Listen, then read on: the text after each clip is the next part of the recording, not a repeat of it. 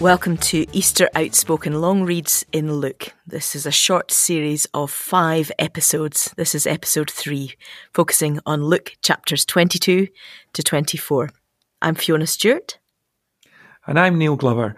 And together we're listening and noticing the sounds and sights and people and voices that Luke brings us to in the telling of the last days of Jesus' life.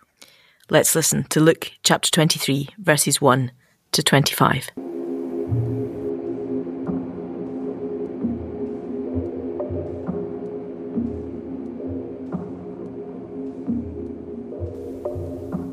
Then the whole assembly rose and led him off to Pilate. And they began to accuse him, saying, We have found this man subverting our nation. He opposes payment of taxes to Caesar and claims to be Messiah a king. So Pilate asked Jesus, Are you the king of the Jews? You have said so, Jesus replied. Then Pilate announced to the chief priests and the crowd, I find no basis for a charge against this man. But they insisted. He stirs up the people all over Judea by his teaching. He started in Galilee and has come all the way here.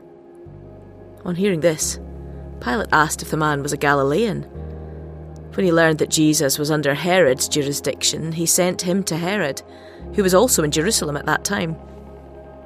When Herod saw Jesus, he was greatly pleased, because for a long time he had been wanting to see him. From what he had heard about him, he hoped to see him perform a sign of some sort. He plied him with many questions, but Jesus gave him no answer. The chief priests and the teachers of the law were standing there, vehemently accusing him. Then Herod and his soldiers ridiculed and mocked him. Dressing him in an elegant robe, they sent him back to Pilate. That day, Herod and Pilate became friends. Before this, they had been enemies. Pilate called together the chief priests, the rulers, and the people, and said to them, You brought me this man as one who was inciting the people to rebellion. I have examined him in your presence and have found no basis for your charges against him. Neither has Herod, for he sent him back to us. As you can see, he has done nothing to deserve death. Therefore, I will punish him and then release him. But the whole crowd shouted, Away with this man! Release Barabbas to us! Barabbas had been thrown into prison for an insurrection in the city and for murder. Wanting to release Jesus, Pilate appealed to them again, but they kept shouting, Crucify him! Crucify him! For the third time, he spoke to them. Why? What crime has this man committed? I have found in him no grounds for the death penalty, therefore I will have him punished and then release him but with loud shouts they insistently demanded that he be crucified, and their shouts prevailed. So Pilate decided to grant their demand. He released the man who had been thrown into prison for insurrection and murder, the one they asked for, and surrendered Jesus to their will.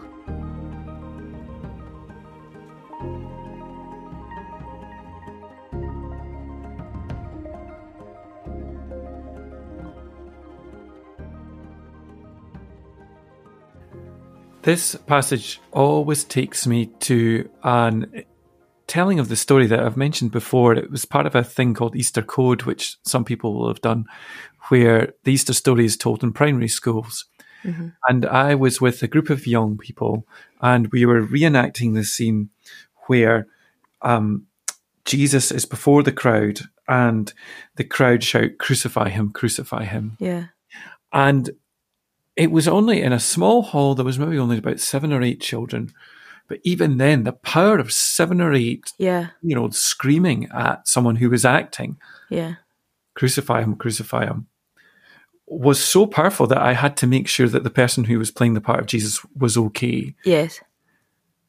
And also that then the young people, and it was because of the particular nature of this group, told the stories of times that they had felt that they'd been surrounded by. It felt that, yes. and they, I mean, heartbreaking stories of years and years of being bullied. Mm-hmm. This for me is a story about voices. The story, the voices saying, "Are you the king of the Jews?" I find no basis. The, the political schemes of Pilate and Herod talking to each other, the crowd, Pilate saying, "I find no basis." The ridiculing, the mocking. Lots of voices in which we hear echoes of voices that we have spoken, or things that have been said to us. And then there's the silence, the mm-hmm. one who doesn't speak at all. Mm-hmm. And the tremendous power, I think, that there is in that silence. I, I was really struck listening through there. I mean, obviously, I've recorded these, so you notice things as you as you record mm. Because you have to you have to inhabit voices. But I, I was really struck on listening this time about the voices of power mm. that are at work here.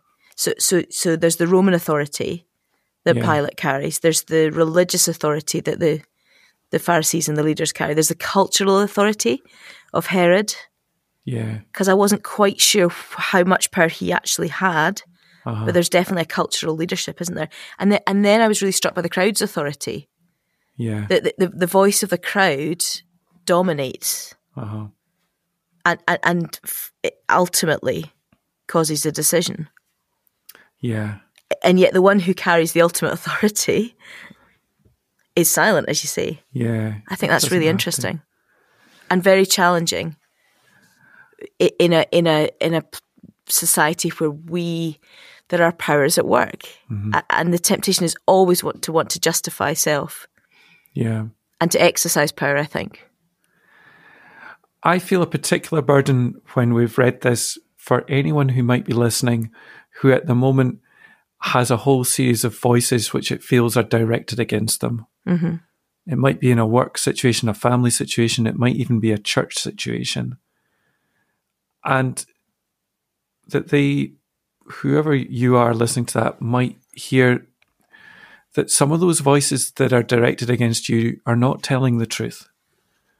And Jesus is the one who is with you in your silence.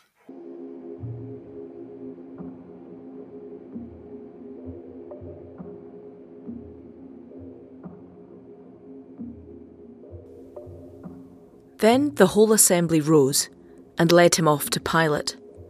And they began to accuse him, saying, We have found this man subverting our nation. He opposes payment of taxes to Caesar and claims to be Messiah, a king. So Pilate asked Jesus, Are you the king of the Jews? You have said so, Jesus replied. Then Pilate announced to the chief priests and the crowd, I find no basis for a charge against this man. But they insisted. He stirs up the people all over Judea by his teaching. He started in Galilee and has come all the way here. On hearing this, Pilate asked if the man was a Galilean. When he learned that Jesus was under Herod's jurisdiction, he sent him to Herod, who was also in Jerusalem at that time. When Herod saw Jesus, he was greatly pleased, because for a long time he had been wanting to see him. From what he had heard about him, he hoped to see him perform a sign of some sort. He plied him with many questions, but Jesus gave him no answer.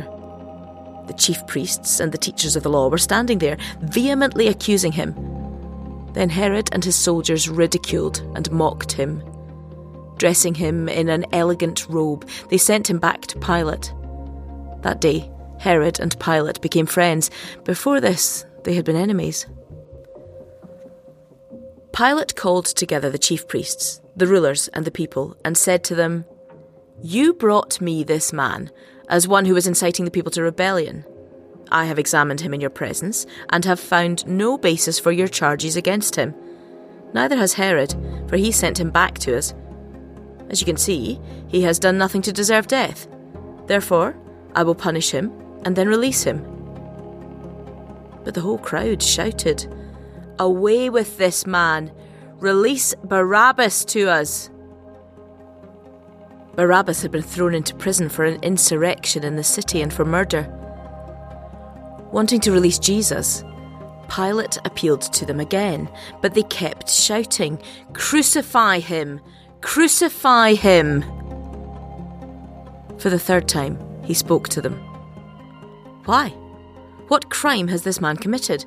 I have found in him no grounds for the death penalty, therefore I will have him punished and then release him. But with loud shouts, they insistently demanded that he be crucified, and their shouts prevailed. So Pilate decided to grant their demand. He released the man who had been thrown into prison for insurrection and murder, the one they asked for, and surrendered Jesus to their will.